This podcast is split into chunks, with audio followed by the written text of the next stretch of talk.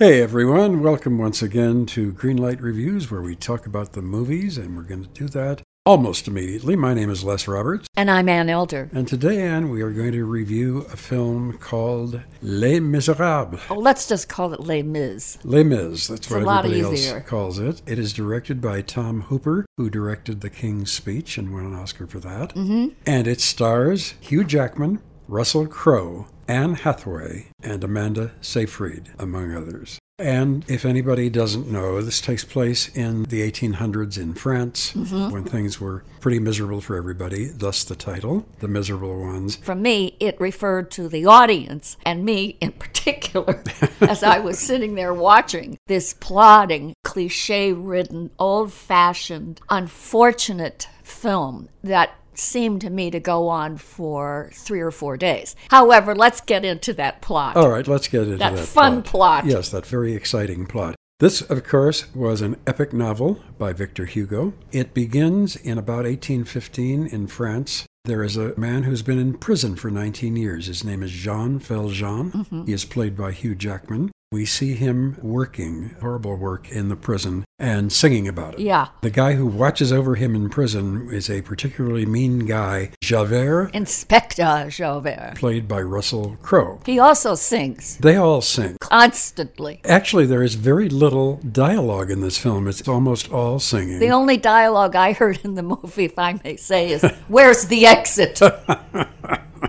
so finally, Jean Valjean is paroled. And by the way, he was imprisoned 19 years for stealing a loaf of bread. Good thing it wasn't a croissant; he would have gotten his head cut off. That's for sure. So he has to obey his parole rules and check in all the time, but he's sick of doing that. So he basically escapes. That's right. He goes on to a very successful life in another city, not in Paris. And who shows up there, of course, is Inspector Javert. Javert thinks that Valjean is a respectable guy. Yes, but he has some suspicion about him when he first sees him, if you recall. Yes, of course. I mean, he dimly recognizes. Well, Valjean has turned into a wonderful human being. He runs a business. oh, he's the mayor. That's right. He is the mayor of the small town. From that time until the end of the film, Javert is so suspicious of him, and he finally figures out who he is, and he's trying to arrest him again because that's his job. The guy broke his parole. Of course, now there is a huge military mm-hmm. uprising in Paris. And of course, there's the secondary plot that also fuels this picture, and that is the story about Fantine, played by Anne Hathaway. She's a young factory worker in this town where Hugh Jackman plays the mayor. And she falls upon hard times. She has to sell her body. She eventually has to sell her hair, her teeth, etc., etc., in order to support her little girl, Cosette. Yes. In the meantime, Valjean offers to take care of this child once Fantine expires. Yes. We cut to a few years later. This darling little girl, Cosette, is now all grown up, and now she's played by Amanda Seyfried. Amanda Seyfried is a beautiful 18 year old girl who falls in love with a young revolutionary played by Eddie Redmayne. His character is named Marius. And I thought he was very good, by the way. Excellent. But there's another young revolutionary involved. She's played by Samantha Barks, a Broadway performer, I might add. Yes, she sings very well. Her character is Eponine. And adding some spice to the story is the fact that Eponine is madly in love with Marius, but Marius only has eyes for the beautiful Cosette.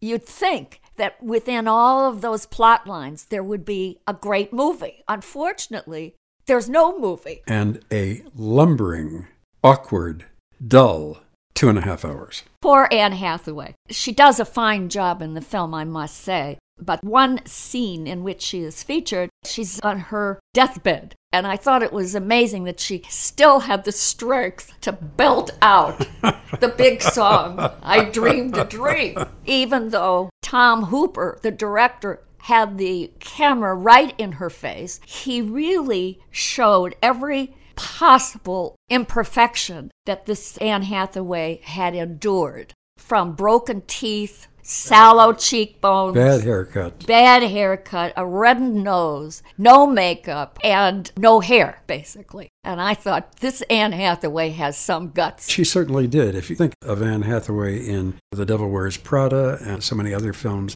She's so beautiful. And she looks so absolutely ghastly here. I felt sorry for her. I even felt sorry for Amanda Seyfried. The teenage Cosette. Teenage Cosette, yes. And she's being raised by the Hugh Jackman character throughout the film. He agrees to adopt this child. Well, because the mother died. She died singing and suffering.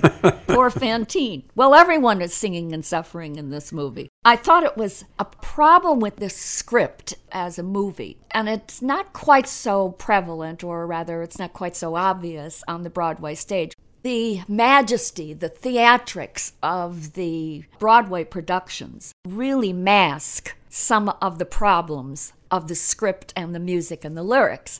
When the movie gets in there, and a movie is an intimate experience, then of course you see all the warts and the blemishes. And I think you really begin to get the fact that this is not a great score by the Boublil Schoenberg team, who also brought us the wonderful musical Miss Saigon. Right. They have won numerous awards for Les Mis. They have made gazillions of dollars from the Broadway shows and the European productions of this musical. My heart does not bleed for them. no. But this particular movie was so unimaginative, and I really blame Tom Hooper for this. You've got to blame him for that. When you have a character like Anne Hathaway, with the broken teeth and almost all her hair cut off. And he's got her in a tight, tight, tight close up for the entire song. Never took her from another angle. And she was singing very loudly, and her mouth is open wide enough to swallow a Volkswagen. It's not a pretty picture. It is not a pretty picture. And he did this to every other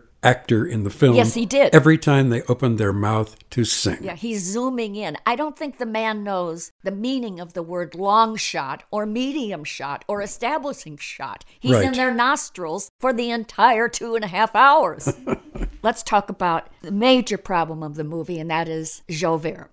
I know that on paper it looked great to say that Russell Crowe was going to play this nefarious character. You know, he's a big, burly guy. He looks like a villain. He always Correct. has, even when he was a hero. And, you know, when I heard about it, I thought, this is great casting. But Unfortunately, he croons his songs instead of bellowing them, and Hugh Jackman, who is a fine musical actor, ends up bellowing most of his awful songs to the point where his wonderful voice actually becomes tedious and tinny. absolutely. The other problem with the movie is that Jean Valjean and Javert kept bumping into each other. It seemed like there were only four streets in Paris, and you think surely at some moment Javert is going to say, Aha, I got you. You know, in the old Abbott and Costello movies where the two back into each other Yes. and they turn around and start dueling. That's what I was waiting for. But no such luck in this movie because there was nothing funny. this movie makes you believe that in all of France, there were only 38 people alive. This is true. We have to talk about the attempt at comedy relief, and that was because of Sacha Baron Cohen and Helena Bonham Carter,